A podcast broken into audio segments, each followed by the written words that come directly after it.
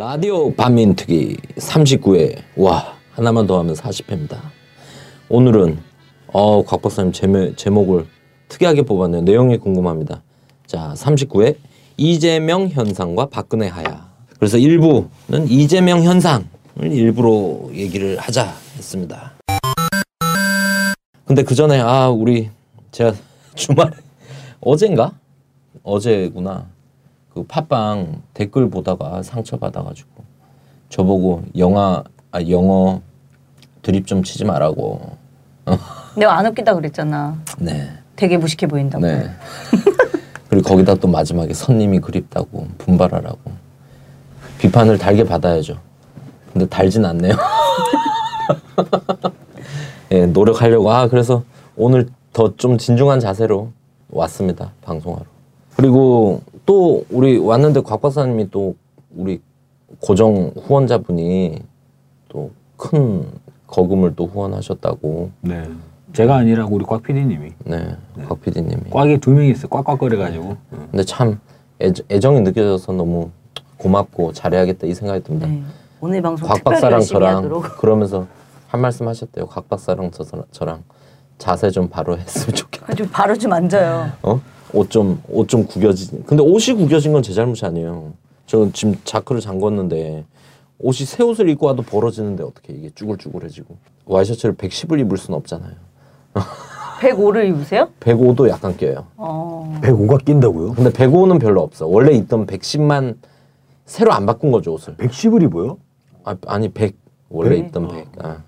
100들이 100들은 터질라 그러고 아 진짜? 105는 꽉 끼고. 지금 안에 입은 게 105인데 네. 배만 꽉 끼니까 이게. 아, 배만? 네.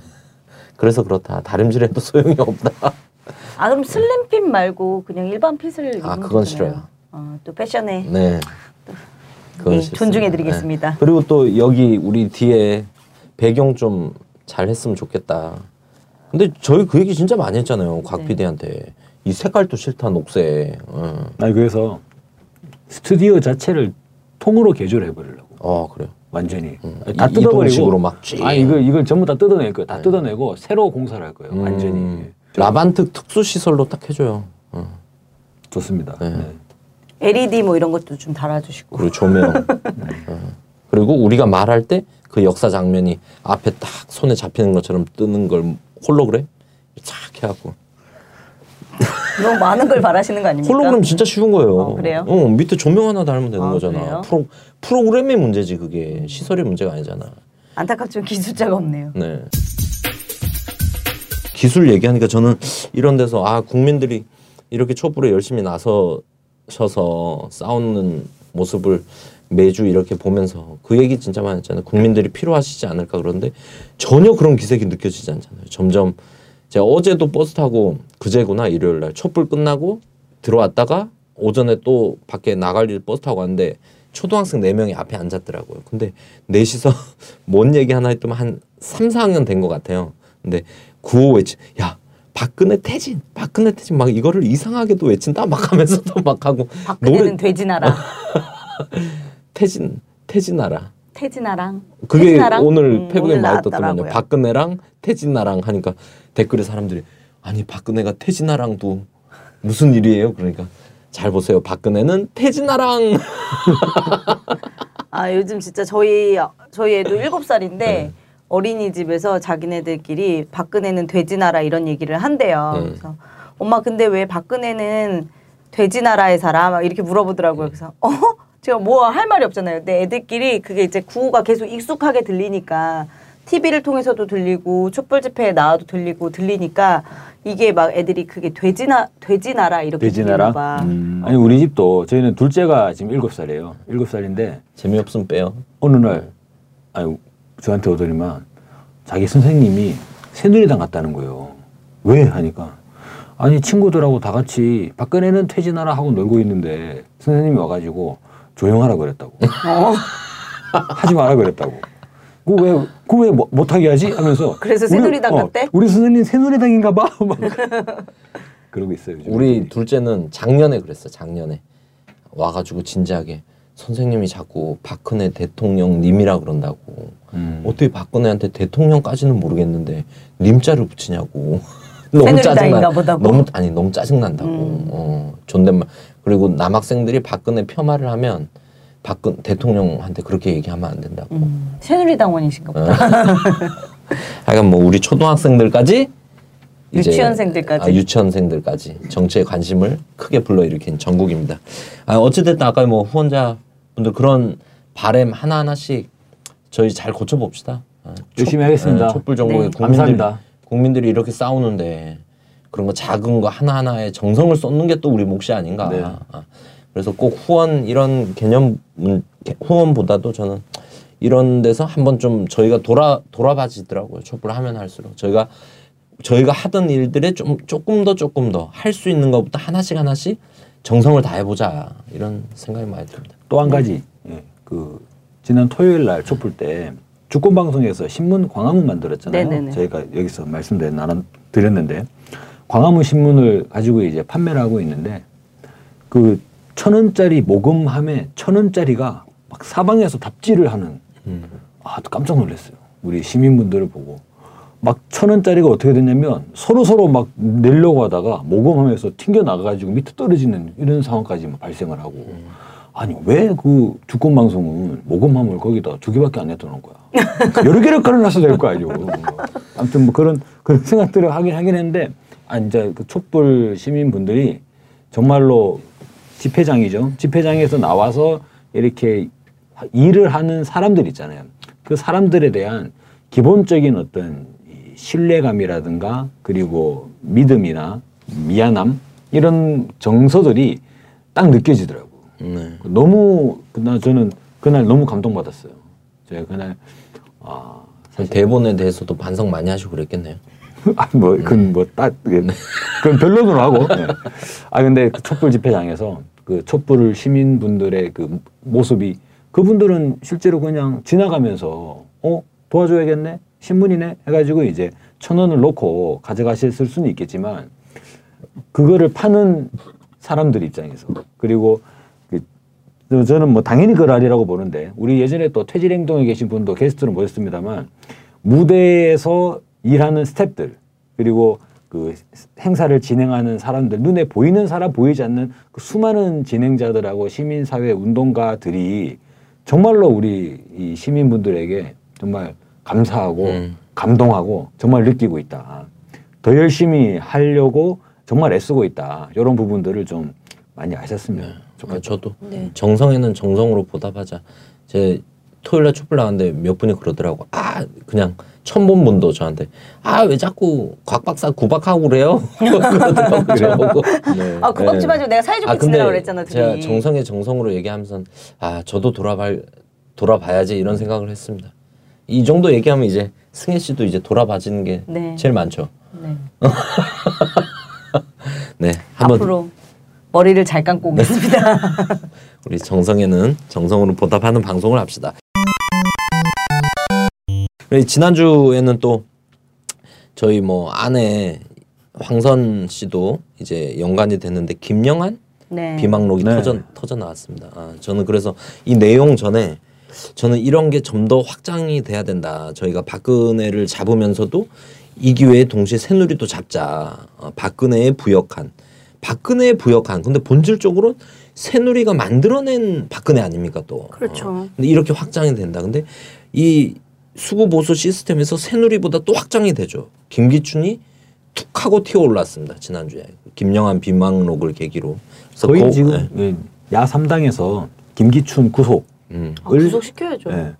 거의 김기춘은 오늘 야 3당 회동에서 두 번째 결의 사안으로 네. 김기춘, 우병우 반드시 구속 수사 음. 결의 사안으로 나왔더라고요. 야 예전에 그 영화 관상 있잖아요. 관상 보면 그 관상 와가지고 전 다는 못 봤어요. 네. 중간부터 좀 봤어요. 김기춘한테 왠지 한마디 했을 것 같아. 뭐라고요? 말년이 안 좋아. 뭐 그런 말년에 옥고를 칠 상이야. 혼자 살 상이야. 이런 이야기를 던지지 않았을까. 근데 실제로 그 김영한 비망록 사실 일파만파 터지고 있는데 저는 제일 관심이 가는 부분이 바로 통합진보당과 관련된 부분. 네, 제가 그 당사자입니다. 어, 통합진보당이 내라는 뭐였다라고 하는 것부터가 왠지 이상하지 않습니까? 근데 이게 알고 봤더니 청와대와 최순실의 각본에 의해서 뭐라고 해야 됩니까? 박근혜 감독 김기춘 연출? 네, 뭐 거의 그런 분위기잖아요 지금. 그게 이번에 민정수석의 비... 최순실 감독이지. 음, 네 좋습니다. 어, 그러면 최순실 제작이죠. 제작인가? 네. 좋아요. 박근혜 후원, 음. 최순실 어, 박근혜 후원? 최순실 제작, 제작. 김기춘 연출의 예, 통합진보당 사태. 야, 근데 김영한 전 민정수석이 돌아가신 분이잖아요. 자꾸 하신 분이기 때문에 이분에 대해서는 변론을 하겠습니다만 사실 그 비망록의 내용을 보면 헌법재판소가 청와대 지시에 따랐다라는 정황이 너무나 드러나고 있지 않습니까?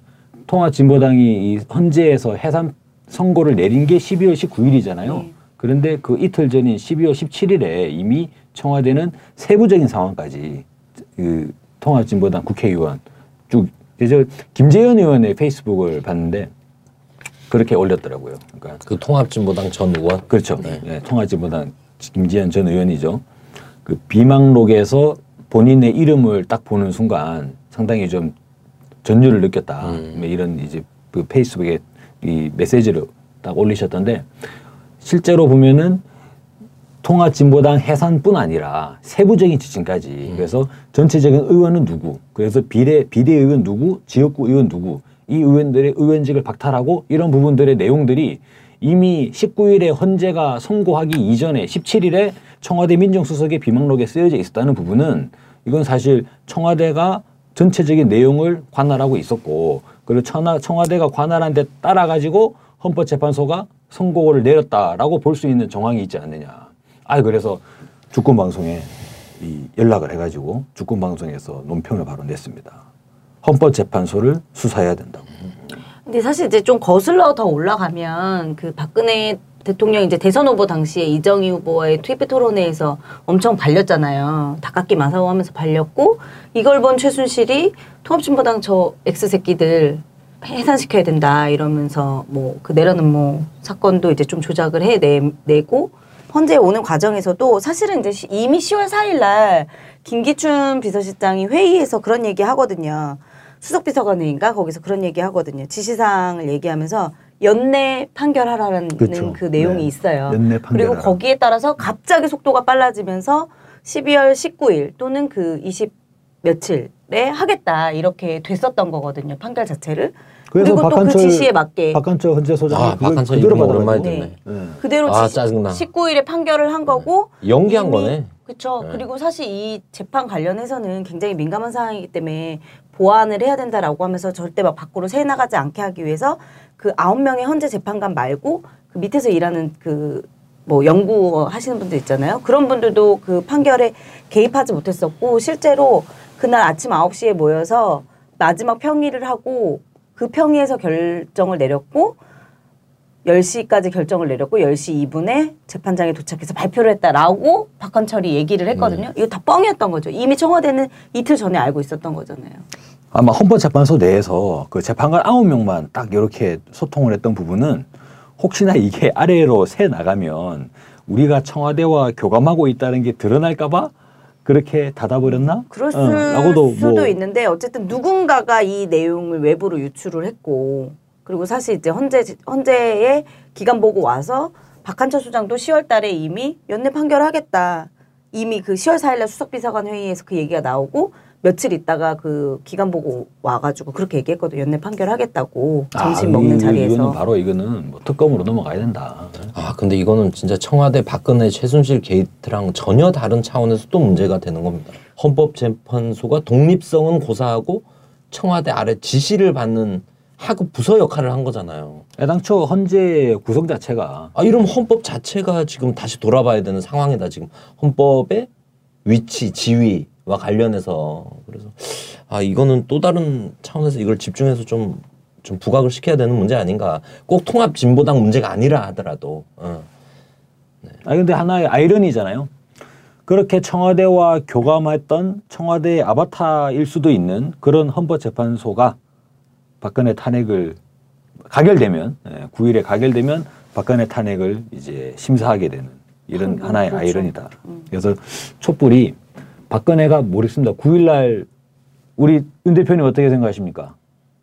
박근혜 탄핵안이 가결되리라고 보십니까? 부결되리라고 보십니까? 저는 부결이 친박계와 비박계의 목표라고 생각합니다. 네. 근데 부결되기는 너무 어려운 상황이죠 지금. 그렇죠. 어, 네. 지금 부결 만약에 부결되면 국민들이 청와대로 달려갈 수도 있다 이런 얘기를 그 새누리당 내부에서도 나오는 상황이니까. 네. 뭐 청와대 뿐만 아니라 이미 이제 9일 그 전날 9일 전부터 8일부터 국회에 모이자 국회 개방해가지고 만민 공동회처럼 토론회 열어내자 이런 제안들이 많이 나오고 있고 실제로 무소속 의원이신 윤종호, 김종훈 의원은 국회를 개방하라고 기자회견도 했잖아요. 그래서 근데 저는 그런 전- 전국이 펼쳐지면 또 이 국회는 국민 촛불의 힘에 밀려서 당연히 가결시킬 수밖에 네, 없는 근데 그런 전망보다? 저는 어찌 됐든 가결을 시키기 위해서 계속 노력하는 게 집중하는 게 지금은 중요하다. 어? 가결 되겠죠? 이 정도면. 저는 이, 이건 안 된다. 이런 마음은 어 이런 전망은. 어떻게든 가결시키는데 집중을 해야 된다. 할 수 있는.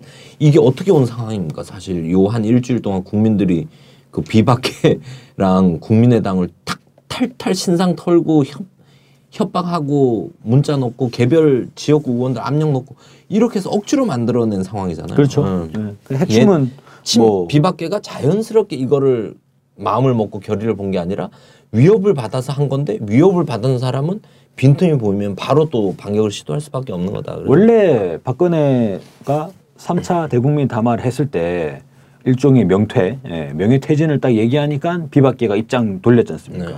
탄핵 안 하고 아, 대통령이 뭐 일찍 물러나겠다는데 뭔 탄핵이냐라는 식으로 입장을 돌렸죠. 네. 근데 이걸 다시 그들이 탄핵으로 올 수밖에 없게 모르겠습니다. 아직 왔는지 안 왔는지 모르겠습니다만 탄핵안을 확 살려버린 거는 바로 230만 촛불 아니냐. 12월 3일에. 아, 그, 그, 봤죠. 그 김, 김무성 대표가 그 핸드폰 번호 핸드폰에. 어, 핸드폰에 그 국회에서 이렇게 깔아놨는데 문자가 계속 오는. 네. 2천 몇백 개가 왔다고. 그래서 핸드폰 번호를 안 바꿀 수가 없는. 예. 아 그래서 되게 웃긴 것도 있어요. 그 최경환 의원이 둘이에요 국회에 새누리당의 네. 최경환 의원하고 국민의당의 최경환 의원 둘인데 이 최경환이 구- 새누리당 최경환인 줄 알고 국민들이 국민의당 최경환 의원한테 막 문자를 보낸 거예요. 공개된 번호가 그 번호였나 봐요. 그래서 그분이 직접 이제 페이스북에 저는 탄핵에 찬성합니다. 최경환 대표님도 전 대표님도 탄핵에 찬성하셔서 후배 후배 최경환 의원의 고충을 좀 덜어주십시오 이런 글을 썼더라고요. 정말 국민들이 되게 폭발적으로 엄청 문자 보내고 아, 전참 이렇게 대단했던 하시더라고요. 게, 아, 이거 동시에 지금 바- 청와대를 우리가 집중해서 압력을 넣으면서 위협하고, 이게 좀 병행해서 새누리당 좀 같이 가야겠다, 이렇게 생각하는데, 이미 국민들은 그걸 행동을 하고 계신, 어, 그러면서. 아, 이게 되게 웃긴 게 표창원 의원이 탄핵에 반대하는 의원들 뭐 공개했다고 그 뭐 고발했잖아요 네, 새누리당이 고소. 고소했죠. 네. 그리고 또뭐 그 전화번호 공개되니까 전화번호 공개한 사람 고발하겠다고 네. 고소하겠다고 네, 또 이랬는데 고소했고. 아니 자기들은 생각해봐 선거 때 우리 전화번호 다 알아내가지고 그렇게 문자 폭탄을 돌리더니만 나는 솔직히 말하면 음성은 10년 전에 농활 갔던 거밖에 없는데 내 전화번호가 음성이 어떻게 있는지 음성에서도 문자가 오거든요. 충북 음성? 네. 나 깜짝이야. 나 음성 메시지를 아, 얘기하는 줄 알았어. 아 충북 음성에서도 음, 너무 문자 메시지가 음성적이네. 이런 거 별로예요? 하지 말라니까.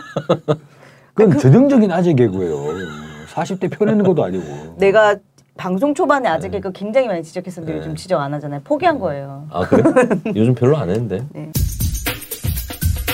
그래서 진보당 문제도 이제 그 김기춘이 결합했고 또 저희는 이제 가족사까지 얽혀 있습니다. 지금 김기춘이 그 저희 아내가 그 부장 그 저번에 구속됐을 때 통일 콘서트 그 신은미 황선 통일 콘서트 구속됐을 때 부장 검사가 이제 면담 이제 취- 취조를 받다가 가끔 이제 대장 검사 부장 검사가 불러와 커피 한 차 한잔 하자 하면서 아 이게 뭐 최고급 보이차라면서 황선 씨 편하게 앉아서 좀 드시자 하면서 아 자기도 이게 건이 안 되는 거라고 안다. 근데 너무 윗선에서 어 윗선에서 그리고 윗, 윗선에서 내려온 거기 때문에 안 할 수가 없다 지금. 이러면서 그 얘기를 했었거든요. 근데 그 윗선이.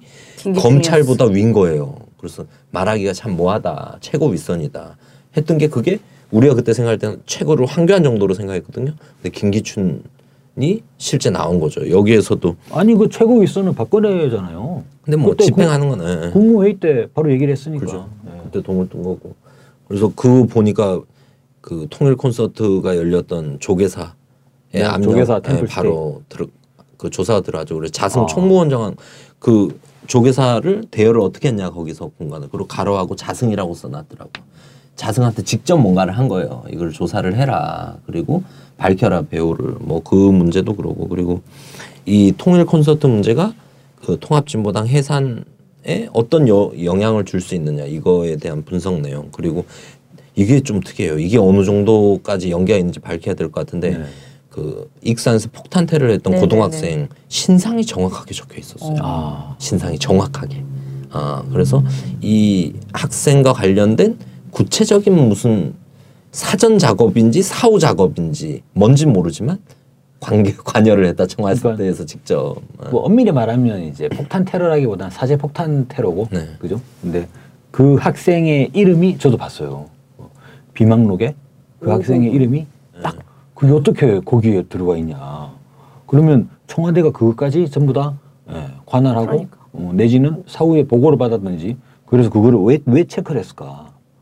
야 진짜 등골이 그분이 근데. 굉장히 꼼꼼하신 분이더라고요. 엄청 꼼꼼하게 작성을 해놓으셨고 또 우리가 이 그 이 진보당 사건이나 또 우리 그 선님의 그 일뿐만 아니라 되게 꼼꼼하게 작성돼 있어서 무슨 하다못해 다이빙벨 국가가 관여해서 다이빙벨 상영도 추- 못하게 하고 그리고 뭐 지- 광주 비엔날레에서 공연하는 홍성담 화백 그림도 못 걸게 하고 이런 것까지 다 국가가 했다는 게 네. 정말 너무 끔찍하고 두려운 것 같아요. 일단 실제로 모든 부분에 청와대의 촉수가 다 뻗쳐 있었다. 대통령의 심기를 건드리는 모든 것에는 청와대가 촉수를 근데 또 이게. 정치적으로 중요했던 게 당시에 이제 그 통일 평화 통일 콘서트 이제 신음의 황선 통일 콘서트 같은 경우도 통합 진보당 해산 국면에서 맞물려 있는 부분도 맞아. 있지만 또 네. 하나는 이때 딱 정윤회 문건이 딱 터졌을 때잖아요. 그랬죠. 어, 사실 신음의 황선 두 분이 통일 콘서트 전국 순회에서 한 200명, 300명 모였는데 이게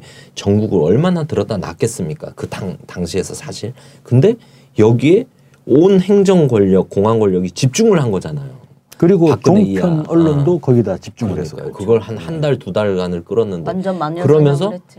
목표가 똑같은 거예요. 정윤회를 덮자. 이번에 최순실 덮자고 이정인 예, 이정현 단식가 뭐 이런 것처럼 그런 정치 정황까지 정확하게 드러났다. 이걸 어떻게 이용했는지 그래서 이런 생각이 하나 들고 그리고 또 하나는 이 비망록에서 보이다시피 청와대 직접 개입해서 통합진보당 해산을 했는데 만약에 다시 가정을 해서 통합진보당이 해산이 되지 않고 지금 전국에 있었다면 어땠을까? 아, 저는 이걸 예상한 것도 있다. 전략적으로 이 수구 보수 진영에서 통합진보당이라는 뭐 통합진보당의 호불호를 떠나서 이런 조직력과 이런 뭔가 진보 정치에 대한 강력한 뭔가 지향을 가진 거점이 있다는 것 자체가 이 항쟁 전국에서 과연 어땠을까? 일단은 통합진보당이 기성 정치권과의 그런 전투력, 투쟁심은 뭐 한마디로 타의 추정을 불허하지 않냐. 네. 그래서 저는 뭐 그런 식의 표현들도 많이 썼어요. 국회에 나쁜 놈들이 많은데 주인을 지키는 개 한 마리 있어야 되지 않냐고. 어. 근데 실제로 통합진보당이 완전히 이제 강제 해산이 되고 나서 저는 거의 이 최순실의 농, 국정농단, 박근혜 국정농단은 완전히 통제가 브레이크가 풀려버린 상태에서 그냥 에스컬레이트 됐다. 그래서 그것이 지금 전국의 이 일파만파 거의 이게 나라냐라는 이야기가 나올 전국이 형성돼 버리지 않았냐. 이게 뒤에서도 말씀드리겠습니다만 4.19 전국이랑 되게 유사해요. 음. 그건 뒤에, 뒤에서 말씀드리겠습니다. 아니 근데 제가 오늘 퇴근 직전에 그래도 이제 기사를 좀 보고 가야겠기에 이제 기사를 막 올려 보다가 너무 화나는 기사를 봤어요. 혹시 두 분 보셨어요? 아 그거밖에 없는데 기사가 지금. 네. 박근혜 대통령이 아니 근데 그 전에 아니, 올린 머리가 뭐예요? 올림머리 머리 한복 이렇게 왜 머리로- 한복 같은 거 입을 때 머리 이렇게 올리는 거 삥 결혼식 꽂아가지고 때 어. 결혼식 때 왜 어머니 신랑 시움 어머니 하는 그 머리가 올린 머리 아닌가? 네, 그렇죠. 이거 그90 분이나 올림머리 하려면 그럼요. 올림머리 하나 하는데 실빈이 엄청나게 들어요. 그래서 그럼 얘는 뭐 한 거야? 머리 아니, 하는데 한 근데- 시간 반 하고 옷 갈아입는데 뭐 하고 뭐 하고. 아니 옷 갈아입으면 그거 무슨 잠바떼기 입고 왔더만 네. 그 푸른색, 아니 파란색. 근데 실제로 하긴 패션의 완성은 헤어라고도 하니까. 아니 그 기사에 보면 통상적으로 그렇게 시간이 들어간다고. 아니 그쵸 머리 하 머리 하는데 90분이 걸리는 건 아니고 머리를 하면서 이제 화장을 하죠. 그러니까 종- 통틀어서 이 메이크업 full 메이크업을 하는 거죠. 메이크업이 얼굴만 하는 게 아니라 머리 올리는 것까지 다 메이크업의 일종이거든요. 헤어 근데 메이크업. 이게 전 전국에서 딱 완전 본질적인 문제 시간이 저는 문제다 한시에 했다는 거. 근데 그쵸. 본질적인 문제는 머리 자체는 아니지만 이번에도 촛불 가니까 어린 학생들일수록 이게 이해가 안 되는 거야. 정치 구조는 잘 이해가 안 되지만 아니 옷 입는데 얼굴 고치는데 이런 데다가 아이들을 아이들이 죽어 나갈 때 그런 걸 했다는 게 초등학생들 중학생들 발언할 땐 다 이 얘기를 하거든요. 왜냐면 뭐 어린 학생들이 볼 때는 그래도 일국의 대통령이 그 시간에 자기를 위해서 그런 시간을 소비했다는 게 욕인 욕도 안 나오는 거예요. 이해가 우선 안 되는 거예요. 어떻게 그럴 수 있지? 근데 이번에 머, 머리에다 한 시간 반아 근데 저는 더 황당한 게 그때 왜 재대책본부죠. 그때 딱 나오지 않습니까? 별로 특별한 게 없어요 머리가. 늘 일상적으로 그렇게 우리가 보는 화면에는 늘 그렇게 하고 나오는 거예요. 그래서 저는 아 그러니까 어떤 생각이 드냐면 아니 집무실에서 뭐 하는 거야라고 생각이 드는데 아마 TV 나올 때마다 90분씩 머리를 네. 하는 것 같아요. 저는 이분이 그 TV에 나오기 위해서 카메라 정치를 하고 있는 거 아닌가 이런 생각이 드는 거예요, 실제로. 아니, 그 중대한 사고가 터졌는데 자기가 머리를 안 감았던, 머리가 뻗었든 당장 맨발 벗고 달려와도 모자랄 시간에 청담동에 있는 그 미용사를 직접 청와대로 불러들여가지고 머리를 하고 아니 그 소식을 듣고 이제 아 나 그러면 이제 가가지고 뭐 말해야 되니까 하고 부른 거예요. 그분이 한 시에 와가지고 머리를 했어. 청담동에서 한 시간 걸리잖아요. 그러고 와서 머, 어, 그럼 머리하고 이제 어 머리하고 그리고 나서 카메라 앞에 나타난 거예요. 그러고 구명조끼 얘기를 한 거죠. 그리고 헛소리를 한 거죠. 기사 하나도 안 보고 머리나 쳐하고 카메라 앞에 쓰려고. 근데 이게 저는 또 이번에 사실 대구 서문시장에서 큰 불이 났잖아요 얼마 전에. 네. 그래서 그뭐70% 이상의 그 상가들이 다 탔다고 하는데. 제가 어릴 때 살던 데요. 아 그러셨어요? 거기서 막 애들하고 놀고 음. 거기를 가서도 어떻게. 했습니까? 뭐 단 10분도 안 머물 머물지 않고 상인들을 위로하지 않고 가가지고 삐쭉 이렇게 하고 온 거 아닙니까? 거기 의혹도 있잖아요 선무시장 거기. 의혹 아니죠. 기자가 직접 보고 쓴 거니까. 아, 예. 그 소방호수 연결된 소방호수 연결된 게 박근혜 대통령 지나가야 되니까 그 소방호수를 끊으라고 했다는 거야. 거기서 물 나와가지고 아직 그때가 잔불이 정리가 됐는데. 정리하고 있는 상황인데. 그러니까 세월호 때랑 똑같네. 똑같은 세월호 때도 거예요. VIP한테 보, 보고해야 되니까 빨리 보고 먼저 하라고 구조하기 그죠. 전에. 네. 사진 찍어서 보내라고 하고 그러니까 이런 제 진짜 근데 그 말이 또 이해는 또 가요. 어, 또 며칠 전에 어떤 미친 국회의원이 이름도 모르는 국회의원인데 저는 뭐 대통령은 놀아도 된다고. 일곱 시간 놀아도 된다고 아무것도 안 하고 있어도 된다고 인사만 잘하면 된다고 이런 그치. 말 했잖아요. 아, 뽑아놓은 인사- 사람 공무원이 잘하면 된다고. 그러니까 이러면. 우리가 사실 배 대통령이 아무것도 안 하고 인사나 잘하라고 일곱 시간 뽑아놓은 거 아니잖아요. 그렇다고 인사를 잘하는 것도 아니고 그런데 그 뽑아놓은 공무원들이 다 뭐 하고 있습니까? 아이고 새누리당은 어떻게 그런 사람을 국회의원을 만들지? 하긴 뭐 대통령도 만들었는데 국회의원 못 만들겠습니까? 하긴 뭐 그, 그런 생각이 딱 들었어요. 그래서 저는 이 사태를 볼 때 이제 사건의 전말을 잘 아는 것도 중요하고 전국의 방향도 중요한데 다시 한번 짚어봐야 된다. 박근혜가 어떤 인간인지를 정확하게 짚어야 된다. 이 시스템에 있는 박근혜 부역자애들이 어떤 마인드를 가지고 있는지 정확. 세월호 때 보고를 위해서 구조를 중단시켰고 어, 서문시장에서 피눈물을 흘리고 있는데 사진의 장면을 위해서 코방호수를 빼라 그런 거예요. 이게 얘네들 본질이다. 그러고 다시 어느 방향까지, 어느 목표까지 지금 싸움 갈 건지 해봐야 된다. 오늘 그 청운동 사무소 앞에서 어버이연합이 또 집회를 했어요. 어? 집회를 하고 보수 진영이 계속 얘기를 하는 게 지금 그거예요. 아니 전부 다 속지 마라. 진보 진영 애들이 지금 박근혜 하나 하야시키려는 게 목표가 아니다. 하야시키면서 새누리당을 해체하고 친이를 청산하려고 하는 거다. 어. 근데 가만히 있으면 되냐 막아야지. 어, 뭔 근데? 이 글 자체를 또 어린 우리 초중고 교과서 배우는 친구들한테 말을 들어보면 아니 박근혜 부역자를 그 해체하고 친이를 청산하는 게 목표니까 막아야 된다. 어, 이게 왜 막아야 되지 그럴 거 아니에요. 어느 나라 사람들인지 우리나라 모르겠네. 사람들이 뭐- 아 주권 방송에서 신문을 또 냅니다. 광화문 2호를 냅니다. 아, 광화문 1호 다 2호를 내는데 팔렸나요? 광화문 1호 열심히 팔았습니다. 아, 다 팔렸냐고요? 아 뭐 또 꼬치꼬치 물어보세요. 이거 열심히 궁금해서요. 팔았다고 열심히. 근데 뭐. 돈 벌려고 만든 건 어, 아니시잖아요. 그럼요. 예. 아, 근데 그러면 2호야 1호 또 끼워 전국이 변하고 있으니까 전국이 변하고 있으니까 변화된 전국에 맞게 이번에는 개헌 문제. 제 지하철에서 보니까 신문을 버리시는 분이 없어요. 신문은 어. 피켓은 버리고 가는 분들이 있는데 신문은 다 접어가지고 주머니에 넣고 가시더라고요. 네. 그래서 좋은 내용이면 저는 계속 하는 게 아, 맞다고 그래서 봅니다. 이번 신문에는 라만도 광고 넣었어요?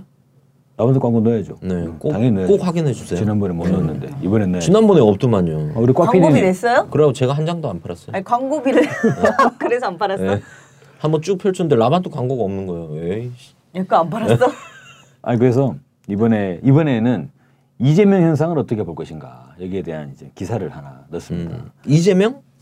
성, 성남시장? 이재명? 예, 이재명. 아니 현상? 예, 예. 이재명 현상 이거죠. 이재명은 과연 제2의 노무현이 될 것인가? 음. 아 이번에 보니까 동아일보가 이재명을 분석을 했어요. 그러니까 어떻게 분석을 했냐면 지지율 추이를 딱 살펴봤더니만 문재인 저 저는 이렇게 생각을 했어요. 이재명이 이른바 사이다라 그러잖아요. 네. 다른 정치인들은 고구마 예, 먹으면 꽉 속이 막히는 고구마인데 이재명이 시원한 사이다. 그래서 뭐 사이다 발언 이런 얘기들이 많이 있었는데 그래서 저는 대표적인 고구마로 이런저런 많은 이제 지탄을 받았던 문재인 씨가 지지율이 쭉 잠식이 되면서 이재명 시장이 치고 올라오는 형국이 아닐까라고 생각을 했는데 동아일보의 분석을 딱 보니까 그건 아니더라고요. 음. 문재인 후보는 여전히 1위를 계속 달리고 있어요. 20% 이상의 지지율을 확고한 지지율을 쭉 이렇게 이어가고 있더라고. 근데 이재명 후보가 쫙 치고 올라오게 되면서 뭐 한때는 이제 반기문 사무총장까지 제치고 2위까지 올라가지 않습니까? 어디 표를 잠식을 했는가 하는 거 보니까 어디게요? 글쎄 안철수인가? 어, 안철수. 어, 진짜? 어, 안철수. 안철수 안철수가 확 꺾였어요. 음. 지금은 6%까지 떨어져 버렸어요. 오 그래요? 그래서 안철수 쪽의 표가 확 떨어졌고 또 약간 떨어진 쪽이 박원순 서울시장. 음. 그래서 안철수 박원순의 이 지지가 이재명으로 옮겨가는 이런 모습이 좀 나타나더라고요. 좀 신기하더라고요. 네. 그래서 박원순 시장이 그 고구마 사이다 논란에 끼려고 본인은 김치를 자처하셨는데 아니 그리고 이 있잖아요. 정당별로 정, 정당별로도 분석을 해놨어요. 그러면 이재명을 지지하는 사람은 어떤 정당, 어떤 정당 지지자들이 이재명을 지지하는가라고 했더니만 어디예요? 정의당? 예, 정의당. 예. 음. 정의당을 지지하시는 분들이 근 30% 가량 음. 예, 이재명 후보에다 이제 지지를 네. 쭉 하고 계시는 이런 이런 모습들을 볼 수 있어요. 아 그래서 이재명 사실 이 기초자치단체장이잖아요. 광역단체장도 아니고. 음. 그래서 기초단체장이기 때문에 애당초 대권 전국이 쭉 이어, 이어 질 때 저희들이 한때 또 분석도 막 하고 했지 않습니까? 근데 이재명 시장을 메이저 그룹의 이런 후보군으로는 아무도 분류하지 않았잖아요. 그냥 군소 후보 이렇게 쭉 보던 면이 있었는데 완전히 치고 올라오는 이 형국이 마치도 2002년도에 노무현 바람이 부는 것 같은. 음. 근데 이번에 딱 보니까 아 진짜 놀랍습니다. 형수 욕설 발언이 네네. 나타났죠. 근데 원래 옛날부터 있었던 있었죠. 근데 얘기예요. 이번에 부각이 됐잖아요. 근데 이게 딱 어떤 느낌이 들었냐면 저는 예전에 노무현 장인 대통령, 논란. 예, 노무현 대통령 장인 논란. 그러니까 보수 진영이 이제는 견제하기 시작하는구나. 근데 그 형수 욕설 그 뭐 음성 녹음 이거는 뭐 법원의 판결에 따라서 절대 공개할 수 없는 음. 상황이고 어 저는 이재명 시장의 가장 큰 장점은 정말 시민들하고 같이 호흡하고 있는 거 아닌가 시민들의 눈높이에서 얘기를 탁탁 던져주는데 아이 사이다라는 소리 들을만 하죠 저는 그래서 그런 부분에 대해서는 굉장히 칭찬하고 싶어요 아니 저는 어떤 모습을 좀 느꼈냐면 이런 게 있어요. 어, 이순신 장군이 얘기를 한게 있잖아요. 살려고 하면 죽을 것이요. 죽으려 하면 살 것이다. 라고 했는데 일단 이 부자가 몸, 부자는 몸살인다고 뭔가 이렇게 촛불 전국에 주도적으로 국민들과 뭐 자기 모든 거를 버리면서 국민들과 함께하는 그런 모습을 보이는 것보다는 관리하고 좀 그러니까 이런 표현이 있잖아요. 촛불을 뒤따라가는 이를테면 먼저 촛불 민심을 대변하면서 촛불 민심을 앞장서 나가는 게 아니라 촛불이 이렇게 뜨네? 그러면 여기에 편승하는 일정에 보면은 야권의 대권 대선 후보들이 초반에 그런 모습들을 보이지 않았나. 네. 어. 다들 그러죠. 그랬죠. 네. 박근혜 대통령의 퇴진, 촛불 그러니까 한때 뭐 민주당 같은 경우는 어땠습니까? 촛불 집회에 전면적으로 결합하는 것도 주저했잖아요. 어. 역풍 맞을까봐 그 존재하지도 않는 역풍, 완전 관념론에 빠진 거죠. 그러다 보니까 촛불이 타오르니까 그제서야 이제 함께 가고 그리고 촛불이 탄핵을 요구하니까 그제서야 탄핵을 얘기하고 이런 식으로 계속적으로 뒤따라가는 모습을 보인다는 거예요. 그 민심이 보기에 저래 가지고 저거 대통령 제대로 하겠냐. 그러니까 신뢰감이 떨어지지 않느냐 하는 부분이죠. 그래서 근데 이재명이라고 하는 인물을 봤을 때 저는 인물의 호불호는 모르겠습니다. 저희가 이재명 빠는 방송은 아니잖아요. 근데 이재명이라고 하는 현상을 봤을 어, 때 세련되게 빠는데. 그렇습니까? 이재명이라고 하는 현상을 봤을 때 진짜 같잖아. 아니 빨면 어떻고. 아니 뭐가 뭐 초장에 잘한, 잘한 건게 맞다. 있으면 칭찬하면 되는 네. 거고 못한 게 있으면 욕하면 되는 거고. 어. 잘한 건 맞다. 음, 잘한 건 맞죠. 그 잘한 거 잘했다고 하는 거 빠는 건 아니죠. 못하는데 잘했다고 하면 그건 빠는 아니 거지. 빤다는 것도 전 좀 그래요. 그 칭찬해 표현이, 주는 어. 거지. 맞아요. 그러니까. 좀 저급한 표현이지. 잘하는 걸 격려하고 못하는 거를 견제하고. 네, 네, 네, 맞습니다. 아, 그, 저는 그런 면에서 뭐 이재명 시장이 지금부터 보이는 행보는 정말로 촛불 민심과 함께하는 그 모습을 꾸준히 좀 보여야 되지 않겠나. 모든 기득권들, 기득권이 얼마나 있을지는 모르겠습니다. 사실 뭐 별로, 별로 없죠. 뭐 기초자치단, 기, 기초자치단체장이 얼마나 많은 기득권이 있겠습니까. 근데 촛불 민심과 계속적으로 함께 나가는 과정 속에서 아, 전 자꾸 그 명랑, 영화 명랑에 나오는 명량. 알겠습니다. 명량. 예. 명량에 나오는 이순신 장군의 그, 그 이야기가 있지 않습니까? 그 이- 영화 배우 최민식 씨가 이제 하신 발언이긴 하지만 살려고 하면 죽을 것이요. 죽으려 죽고자 하는 자가 살 것이다. 저는 아 여론조사 얘기를 하셨잖아요. 여론조사를 얘기했는데 문재인 후보 권은 고정되고 안철수와 네네. 어디 박원순, 박원순. 그리고 안철수 후보가 정의당. 이쪽에서 좀 빠졌다 그러잖아요. 네네. 그리고 또 있을 거라고 생각해요. 저는 실제 약간 부동층 표심도 움직였다 지금 그렇죠. 이재명 네, 시장. 맞습니다. 그러니까 치- 이 정도까지 치고 갈 수 있는 네. 거다. 뭐 지금 한 그리고 18%이 정도 나오더라고요. 네. 그래서 저는 이재명이라는 사람에 대한 분석도 이제 필요하겠죠. 필요하고 이, 정, 이 정도 유력 주자면 우리가 다뤄봐야 되는 거. 근데 우선 곽 박사님 표현, 전 그 표현이 정말 중요하다고 생각합니다. 이재명 현상은 우리가 좀 주시해 볼 필요가 있다. 분석을 정확하게 해야 된다. 우리가 한 4, 5년 전에 저는 그런 얘기 많이 했지 않습니까? 안철수 현상을 주목하라.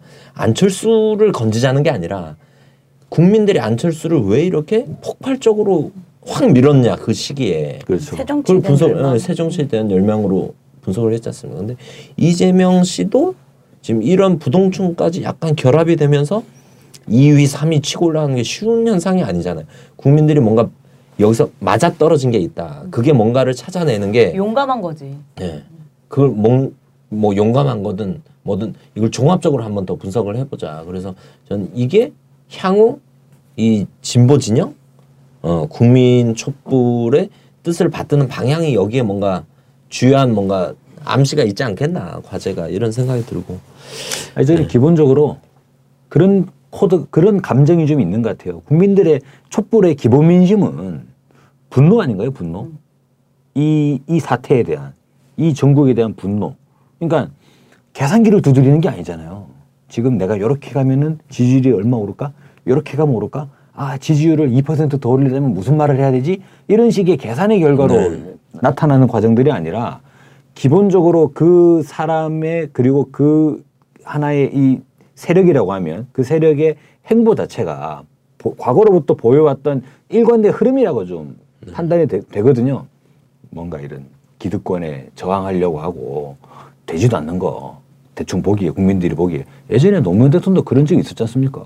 그 되지도 않는 거 꼬마 민주당 부산 부산에 출마해가지고 뭐그 앞에 청중도 별로 없는데 계속 목이 쉬라 얘기하고 뭐 그런 모습들. 그런 모습들의 연장선에서 지금에 나타나고 있는 흐름들을 봤을 때 이게 하나의 일관된 모습으로 진정성으로 다가오게 되는 거라고 아, 봐요. 노무현 대통령도 청문회 때 전두환한테 재떨이 그렇죠. 집어던질 때 그때 다 박수 친 거 아니에요. 그렇죠. 그 현장에 그 민주당 그 원로나 기존에 정치하던 사람들은 난리가 난 거예요. 뭐 하는 짓이냐. 어. 그랬겠죠. 그때는 그랬단 말이에요. 근데 그때 그, 그 장면 하나가 노무현 대통령을 어떻게 밀고 갑니까? 이 역사의 중심부로. 따지고 뭐 그런 얘기는 또 없네.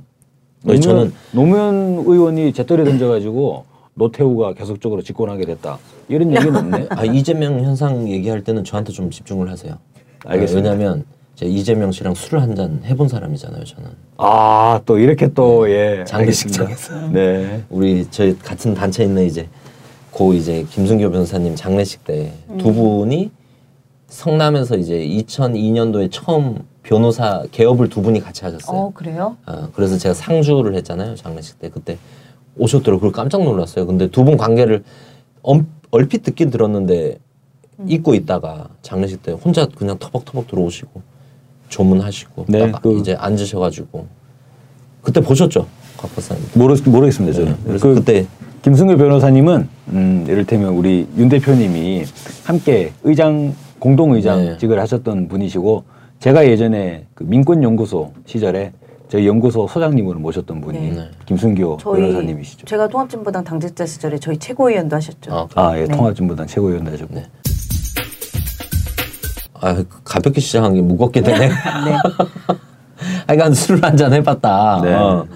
근데 어찌됐든 사이다 발언이라고 하는데 저는 이게 잘 봐야 된다. 예전에 이제 이정희 대표가 대선 때 이제 뭐 닭깎기 마사오나 이런 거는 약간 선진적 발언입니다. 사실 어, 많이 회자되지 않았고 박정희의 친일 행적 이름 이게 아는 사람은 알지만 전 국민이 다 아는 내용은 아니에요. 근데 딱 던지면서 파문이인 거잖아요. 진짜?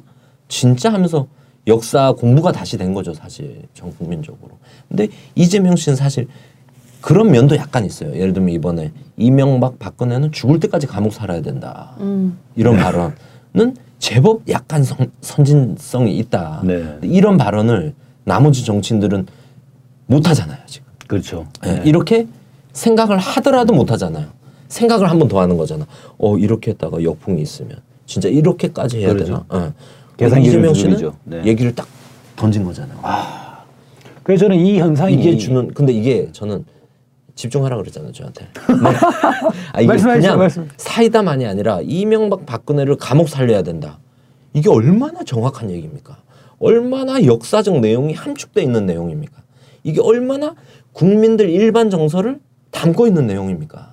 아, 그래서 저는 이재명 시장이 던지는 말들이 그걸 캐치를 정말 잘하신다고 생각해요. 그리고 캐치를 딱 했을 때 주저함 없이 던지는 여기에 강력한 어 진짜 살다도 어울리네요. 따자마자 기포가 확 어, 흔들고 따는 기포 있잖아요. 아시죠? 팍 하고 딱 쏘면은 어, 밑에 남 물이 아, 뭐 남고. 샴페인이에요. 네. 아니, 여기에 힘이 있다. 이재명 시장님. 국민들이 가지고 있는 일반 정서를 즉시 대변해 주는 것. 그 즉시. 어, 재지 않는 것. 어, 여기에 이재명 시장의 결정적 힘 아니냐. 참고로 사이다를 톡 쏘는 느낌을 가장 강렬하게 느끼려면 어떻게 하면 되는지 아세요? 생마늘을 한 두세 개 씹어 먹고 그러고 사이다를 원샷하면 완전 음, 끝납니다. 왜 그래야 되죠? 근데 제가 그거 좋아하는 거예요. 삼겹살 먹을 때. 음. 근데 저는 그런 생각 들어요. 아, 정치하는 게 참 뭐 대단해 보일 때도 있고 이럴 때 있지만 이번에 이재명 현상을 보면서는 아, 정치가 이렇게 어려운 게 아닌데. 어, 정치가 원래 국민들을 대신해서 대변하는 게 정치인데 이재명 시- 현상에서 그게 전형적으로 보여졌다. 국민들이 막 얘기를 하고 싶어도 200만 촛불이 있어도 조, 언론 조명 또 한 명에게 집중되는 게 있는가 이게 정치지 않습니까? 그래서 정치인이 있는 거고 정치 지도자를 그래서 국민들이 필요로 하는 거고 근데 바로바로 이렇게 국민들이 하고자 하는 말을 그냥 했을 뿐인데 국민들이 가고자 하는 방향을 그냥 던졌을 뿐인데 이 간단하고 이 쉬운 거를 왜 정치인들이 못하고 있었을까? 이게 문제인 거지. 어. 그러면서 이재명 시장이 이렇게 아까 부동층이나 여론이 이렇게 탁 모여서 띄워지는 건 저는 국민들이 목적의식적으로 이재명 시장이 SNS나 발언을 하면서 감이 온 거잖아요. 어? 이재명이라는 사람이 발언을 바로바로 해주네? 바- 그러니까 촛불 전국이 되자마자 국민들이 저는 일부러 뛰었다고 생각해요. 아까 그것도 특이하잖아요. 문재인 지지율이 그대로 유지된다는 것도 특이한 거잖아요. 옛날에 총선 때 국민의당 지지 국민의당을 호남에 잡아놓은 하난좀 신의 한 수라고 생각합니다. 지금 국민의당이 막 그 새누리당 비박계 말려갖고 저만치 가도 벌써 갔을 판인데 호남에서 꽉 잡고 있는 거잖아요. 어, 발목을 요렇게 가기만 가봐라. 발목을 전부 다 잘라버릴 테니 딱 이러고 있는 거잖아요. 신의 한 수입니다. 근데 저는 이재명 시장 현상과 관련해서도 국민들의 신의 한 수가 있다. 모든 정치인들 잘 봐라. 어, 이재명처럼 말만 잘해도 니들은 어, 뜰 수 있다. 근데 안 띄워주잖아요. 이재명보다 한 발 다 늦잖아 지금. 어, 이재명 씨가 딱 터트리면 그날 밤에 전부 다 참모진 회의한 다음에 다음날 일정 발표가 나오잖아. 나머지 야권 후보들이 이거 가지고는 안 된다는 거야. 어, 이재명을 따라가지 말고 국민을 믿고 용감하게 던져라 몸을. 어, 이런 거를 뭔가 제시해주지 않았나 지금. 사실 문재인 씨나 사실 박원순 씨나 그리고 김부겸 씨나 야권의 유력한 주자들이 이재명 시장이 17% 이렇게 나온 2위권까지 올라간 반기문 제치는 거 안철수 제치는 거 보면서 만 가지 생각이 다 들지 않겠습니까? 조직력, 경험, 뭔가 위상 모든 면에서 자신들이 위라고 생각했을 텐데 그래서 저는 뭐 이재명으로 밀고 가야 된다 이렇게 주장하는 게 아니라 이 현상을 모두가 민심을 딱 읽고 운동하려고 하는 민심을 읽고 정치하려고 하는 모든 사람들이 좀 곽 박사님 말대로 이재명 현상이라는 걸 딱 박아놓고 한번 연구를 좀 해봐야 된다. 그래서 저는 그런 생각도 드는 거예요. 지금의 이재명 현상이라는 게 단순히 2016년 10월 1일부터 시작해가지고 그때부터 판가름 되는다는 부분보다는 그 이전 단계도 좀 있다고 생각을 하거든요. 왜냐면은 이재명 현상을 보고 그것을 따라 하려고 하는 정치인들도 보여요, 지금. 눈에 보인다고요. 근데 그 사람들은 왜 안 올라가냐. 어떻게 이재명만 올라가냐. 이 부분은 저는 우리 국민들의 눈초리나 이 보는 분석력이 정말로 대단하다고 생각합니다. 단순히 지금 2016년 10월부터 시작해서 분석하는 게 아니에요.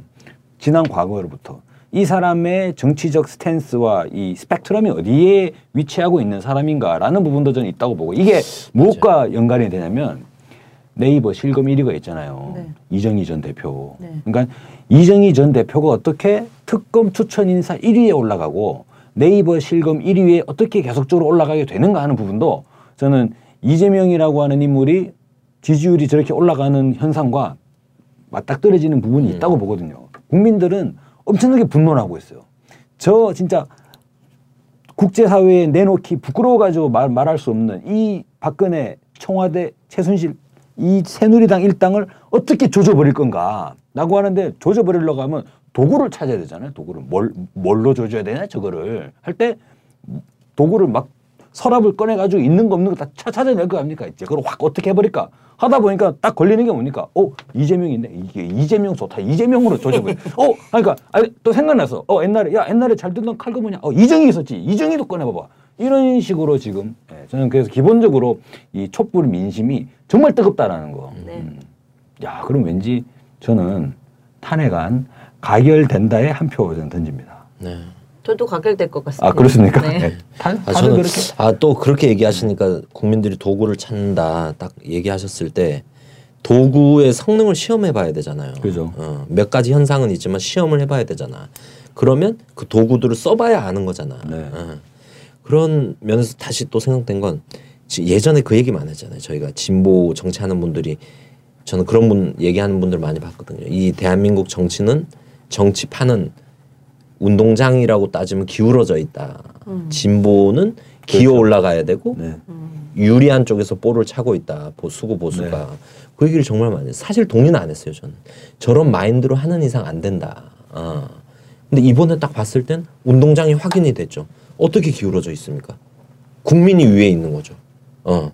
수구 보수 진영이 밑에 있는 거지. 네. 언뜻 보기에 쟤네가 돈이 있고 공권력이 있어서 위에 있는 것처럼 보이지만 국민들이 항상 내려보고 있는 거잖아 얘네를 어느 순간 준비만 되면 어확 쓸어 버린다 그게 이번에 확인되지 않았냐 새누리당 친박계 비박계 국민의당 민주당 야권을 국민들이 손에 놓고 갖고 놀았잖아요 지금 아니, 지금 언론도 당장- 그렇죠. 사실 아유, 우리가 기울어진 운동장이라고 표현하는 이유 중에 주된 이유 중에 하나가 이제 언론인데 아무리 우리가 뭘 해도 안 달아주고 아무리 뭘 우리가 하면은 나쁘게 몰아붙이고 종북몰이하고 이런 것 때문에 그랬다고 하는 건데 국민들이 이 사태가 딱 일어났을 때도 국민들이 압도적으로 정말 길거리에 나와서 촛불을 들고 끊임없이 즉각 퇴진을 외치고 이러니까 더 이상 언론들도 그걸 그렇죠. 어떻게 할 수 없는 거잖아요. 사실 조선일보가 얼마 전에 그 4월 퇴진 입장 밝히고 나서 박근혜가 이제 퇴, 그 그때 당시 4월 퇴진 입장은 밝힌 건 아니었지만 그 뭐 구애받지 않고 국회가 정해준 대로 하겠다라고 하고 새누리당이 4월 퇴진 입장을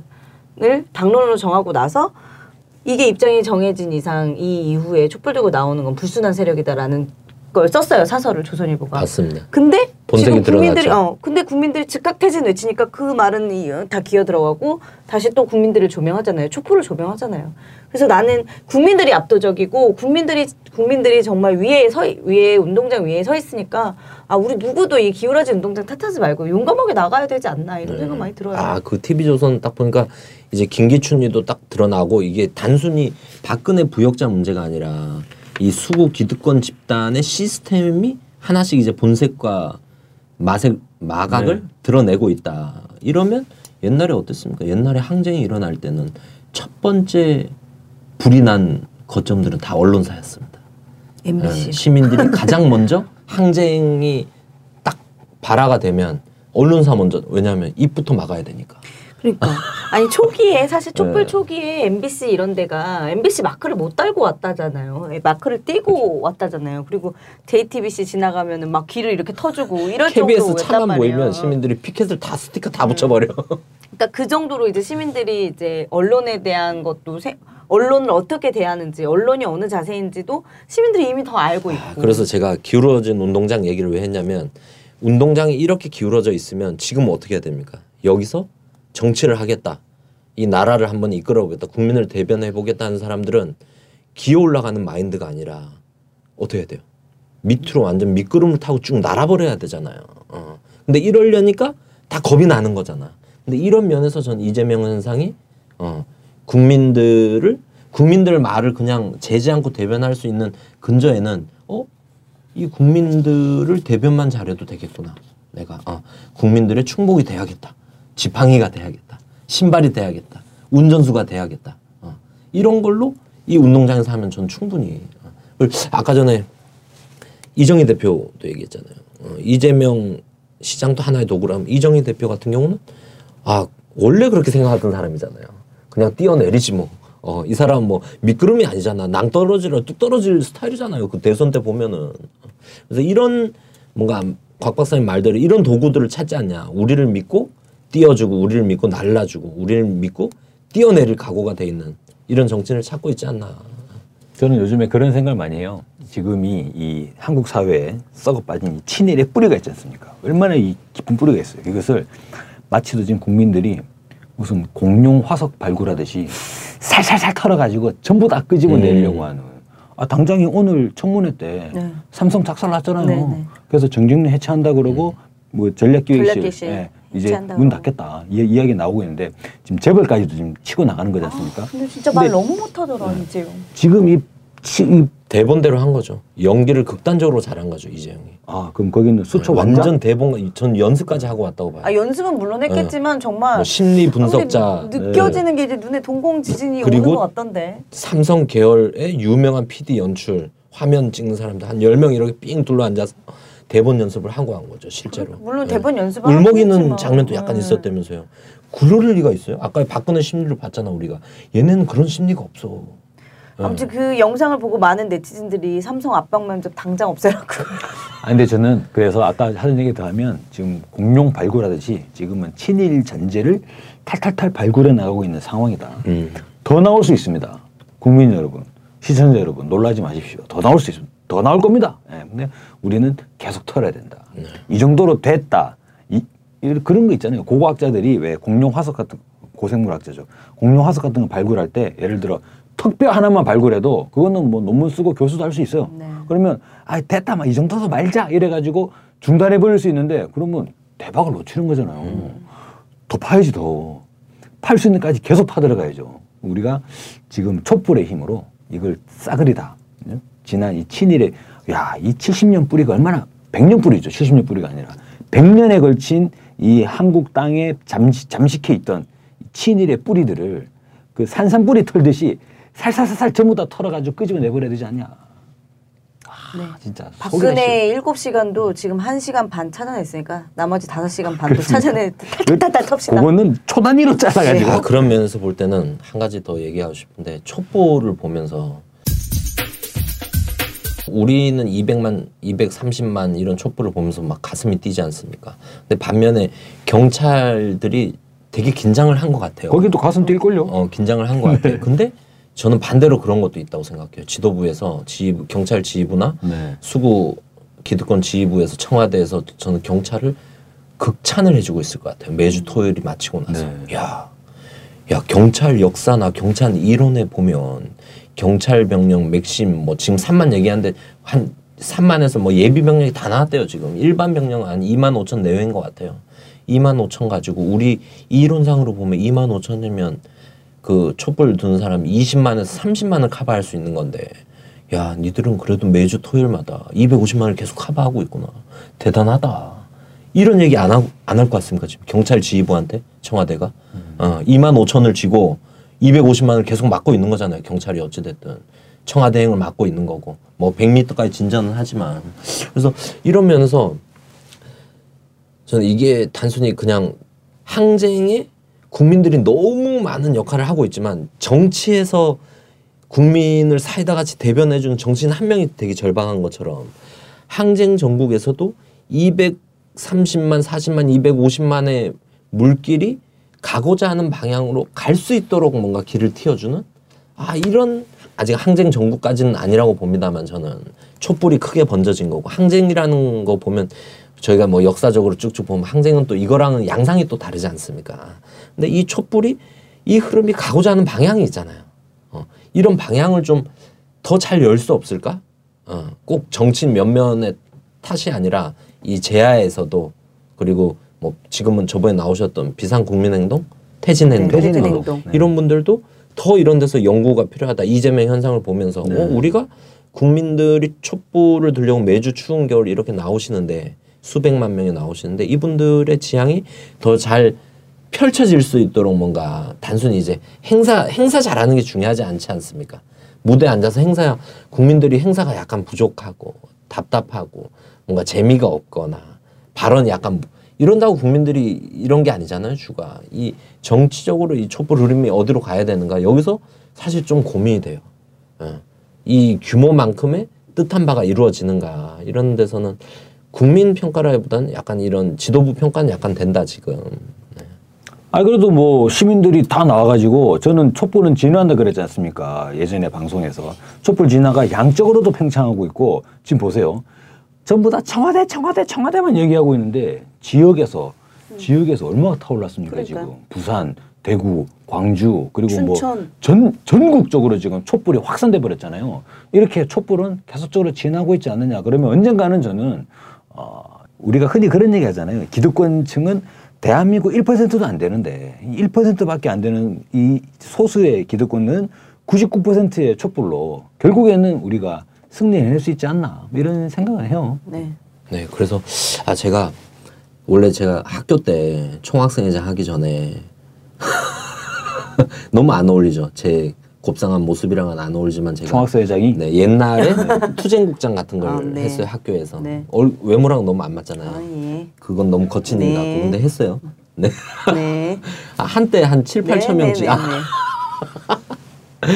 네, 어찌됐든 그래서 제가 그런 데 관심이 많아요. 약간 뭐 전술 이런 거 있잖아요. 행진 뭐 이런 전술 관심이 많은데 결국 제가 좀 한 몇 주 답답함을 느끼다 보니까 꿈 꿈을 꿨어요. 진, 어 진짜 수염이 난 실령이 나타나디만 어. 아 뭘 그렇게 답답해하냐.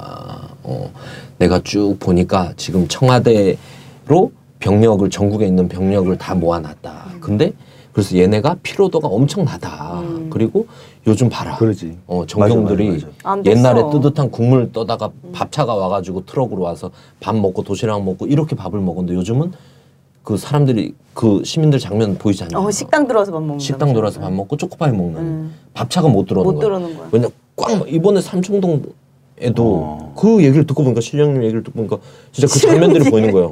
삼청동 길 골목 안에 안에 버스를 다 집어넣어 놨어요. 차가 다닐 수가 없어. 병력도 뛰어 다닐 수가 없어. 야, 그러면서 걔들은 그 어. 와중에 뭐냐 야 새누리당 먼저 계란 맞았다고 청소하고 있고 얼마나 그러니까 힘들겠어. 내자동이나 청운동 센터 동십자각 이런 데만 집회, 집회 신고 행진 신고를 내지 말고 북쪽에도 한 두 군데만 내라. 북쪽에도 산길로? 길- 아니 산길 말고 큰 길이 있잖아요. 자하문 아, 터널. 아. 얘기를 듣고 보니까 딱 생각한 게, 어, 왜 자하문 터널을 생각 안 했지? 아니 진짜 경복고등학교도 그 있잖아요. 있고, 청와대 그 성균관대 뒷길도 있고. 어, 나 청와대 서울길을 포- 잘 네. 몰라가지고. 청와대 포위 지도인가 그 봤어요. 그러니까 위에가 뻥 열렸더라고. 응. 디귿자로 이렇게 딱. 그래서 그 두 군데다가 집회 신고를 내고 행진 신고 100m까지 되니까 이제 100m 밖에요 그거는 그 두 군데다 내면 병력이 더 꽉 막히는 거예요. 병력이 산에 못 올라가. 있어야 되겠는데 그러면? 아니 꼼짝도 못하게 골목에 음. 꼼짝도 못하게 아, 진짜 거예요. 포위하는 예, 거네요. 예. 그러면 이게 사람들이 그럼 아니 그러면 청와대는 더 못 가지 않냐 생각하는데 그러면 어떻게 돼요? 거기에 이- 전국에서 올라온 이것도 약간 그 신령님이 그 얘기도 하시더라고. 야 잘 봐라. 지금 병력이 광주는 원래 안 올라와. 안 올라온 데더라고. 광주는 예전부터 광주 항쟁도 있고 해서 5.18에. 예, 서울에 아무리 큰 뭐가 있어도 광주 병력은 서울 안 올린다. 근데 부산 대구는 다 올린다는 거야 서울로. 근데 이것도 이제 바뀌었어. 부산 대구도 못 와. 지난주에 아, 4만 원, 새누리당 현판에도 10만 막 이렇게 붙이고 막 그리고 양상도 행진이 약간 더 범위가 넓어지고 하면 어 대구 부산도 다 올릴 수가 없는 거야 병력은 줄어들고 근데 그게 청와대로 완전 꽉 집중이 되잖아요 그럼 나머지는 어때요? 그 시간에 새누리당을 가고 음. 그 시간에 헌재를 가고 그 시간에 정부 종합청사를 가고 그 시간에 검찰을 가고 나머지는 옛날에 학생운동 하던 분들이 얘기했던 해방구 같은 어 막을 수도 없고 막을 병력도 없고. 그래서 이런 뭔가 실령님 얘기를 딱 들으면서는 아 뭔가 눈이 탁 트이더라고. 어아 2만 250만 200 서울에 뭐 최고 얼마였죠? 서울이? 170만 170만. 뭐, 예, 170만 동력이면 이제는 사실 뭐 전술상 막 지난주에 그 토, 토요일 날 그 얘기 있었잖아요. 아 새누리당을 가야 되냐 말아야 되냐. 갔다 왔잖아요. 이번 주도 국회를 가야 되냐 말아야. 전 마구잡이로 집회신고 이것저것 막 내면 될 것 같아요. 왜냐하면 국민들이 너무 많잖아요. 맞아요. 어. 네, 맞아요. 아무리 야 새누리당도 가자, 국회도 가자, 헌재도 가자 해도 광화문엔 100만이 있을 거예요. 맞아. 어. 아니 근데 사실 뭐 헌재나 뭐 정부종합청사나 이런 데는 다 강화문 영역이죠. 그러니까 이게 응. 집계 추이가 변했잖아요. 우리가 그때 언제죠? 11월 12일에 그때 민중 총궐기 자리에 네, 네. 그때 전국 집중했지 않습니까? 100만을 만들어 보자 이래가지고 근데 그 다음부터는 집계 집회 인원 추산이 변했어요. 전국 집회로 음. 전국 집계잖아요. 그러니까 어떻게 해서 230만이 나타나느냐 이거 전국을 다 합치니까 나타나는 거예요. 근데 우리가 지난 촛불 집회 때 230만이라 그러지 누가 170만 촛불이라고 그럽니까? 네, 그렇죠. 전국 집회로 어, 나갔다. 근데 사실 숫자 세는 게 이제 더 이상은 무의미하지 않습니까? 근데 음. 170만이 굳이 안 그래도 비주가 터지겠는데 이제 네. 압사당할 뻔했어요. 네. 그래서 저는 옛날에 김재규가 박정희를 저격을 했잖아요. 어, 결말을 보고. 그리고 지금도 탄핵을 추진하잖아요. 국회 손으로 가자. 근데 국회 손에 넘기자는 게 아니잖아요. 우리가 국회도 할 바를 해라. 음. 궁극적 목표는 박근혜를 하야시키는 거잖아요. 근데 저는 박근혜 하야는 그냥 되는 게 아니다. 탄핵이 가결된다 해도 최대한 버틸 수 있을 만큼 버틴다. 수구 기득권 세력 저번 우리 방송에 했다시피 이 권력이 안정적 이양이 명예로운 태진 질서 있는 태진의 본질은 저는 안정적 권력 이양입니다 본질적으로. 근데 이걸 하려고 할 거 아닙니까? 근데 그래서 저는 진짜 청와대 문 앞에 가서 우리가 텐트 치고 어, 광화문이 아니라 청와대 문 앞에 가서 삥 둘러갖고 농성을 해야 된다. 직접 직접 위협이 될수 있도록. 어, 그 길로 가는 노력은 멈추면 안 된다. 탄핵과 별개 별개 문제로 어. 그렇게 봤을 때는 저는 이 아까 이 꿈에 나온 전술 문제 제가 어떻게 전술을 짭니까 전문가도 아니고 방송이나 하는 사람인데 근데 이 비상 국민행동 그때 버스 넘자고 하신 분 있잖아요.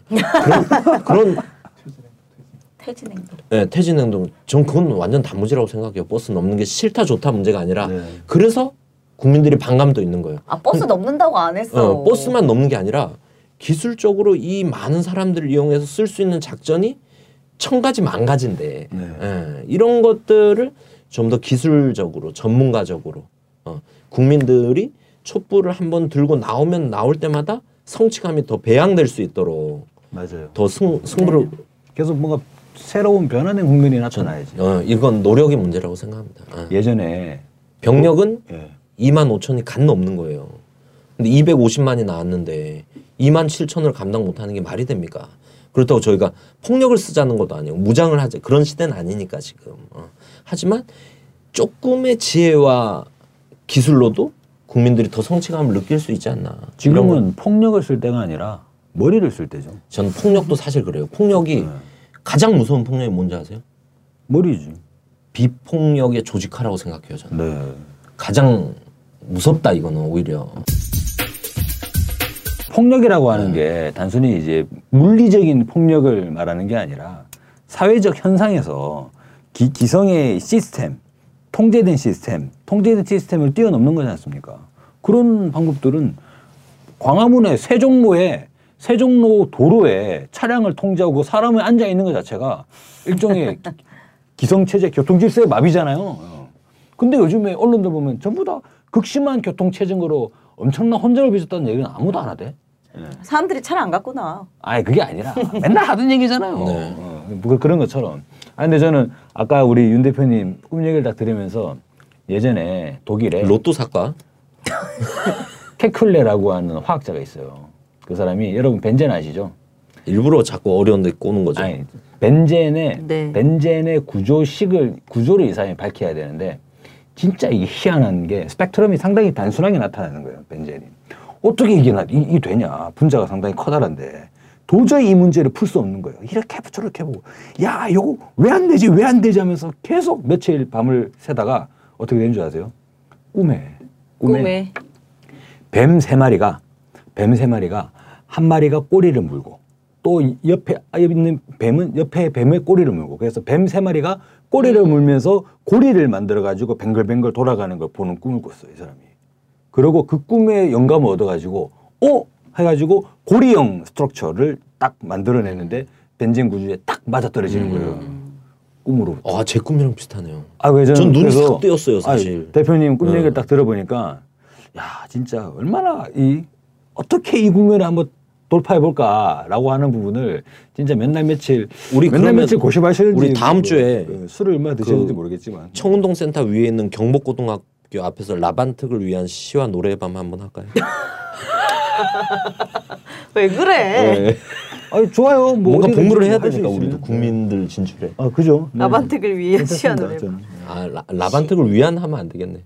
라반특의 시와 노래. 라반특의 시와 노래. 우리. 승혜 씨 시는 씨. 황선 황선. 어, 저희가 다 소화하면 하고 되죠. 노래는 아, 근데- 우리 곽 PD님이 하시는 저 건가요? 감옥에서 시 많이 썼어요. 아, 예. 아니 저는 실제로 200만 촛불이면 이 촛불의 지성으로 이미 그렇게 변하고 있다고 생각합니다. 이미 뭐 폭력 비폭력 논쟁하고 경찰 차벽에다가 뭐 스티커 붙이고 하는데 지금 새누리당에다가 계란 던지고 현판에다가 붙이고 있잖아요. 새누리당 새누리당 당사에 계란 던지면 그거는 폭력 아닌가? 예. 그러니까 그런 것들을 이제 이야기한 계제는 그런 구태연한 얘기를 하지 말고 그죠? 2010 2004년도에 새누리 그 당시 한나라당에 계란 좀 던지고 다녔어요. 근데 지금은 국민들이 국민들이 떼가지고 딴 데 갖다 네. 버리고 그랬죠 그때. 변화를 그러니까 더 이제 국민들의 분노 아까 말씀드렸죠. 도구를 찾고 있다고. 뭐- 무엇으로 저, 저놈들을 어떻게 이 요리를 해야 되냐.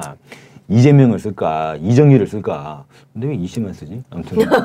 뭐 그런 이제 고민하고 계시는데 촛불은 그에만 그 분노를 결국에는 달성하는 수준으로 계속 진화하지 않겠나. 네. 아, 근데 그런 면에서 이번 윤 대표님의 꿈이 그 케클레의 벤젠 구조 규명과 유사하게 지금의 풀리지 않는 구조 어떻게 200만으로 박근혜를 못 걸어내릴까라고 하는 부분이 어, 규명되면 좋겠어요. 그래서 그런 면이 저는 사실 비상국민행동, 퇴진행동 지도부에서 한 가지 아쉬운 지점이에요. 이렇게 많은 사람이 나오면 너무 너무 도식에 갇히지 말자. 이미 우리가 그분들이 기존에 했던 촛불이나 기존에 했던 사회운동 방식의 범위를 뛰어넘은 상황이잖아요. 그러면 계속 말씀했던 아까 벤젠 그 너무 좋은 비유인 것 같아요. 그 직위와 책임에 맞게 고생하시는 건 알지만 좀 더 지혜를 짜고 실사를 하면 충분히 박근혜 하야를 훨씬 앞당길 수 있는 길이 있지 않겠는가. 저는 이 정도 꿈 얘기밖에 못하는 거고 실제 앞장에 있는 전문가 분들이 예, 기술을 발휘하시라. 부탁드립니다. 네.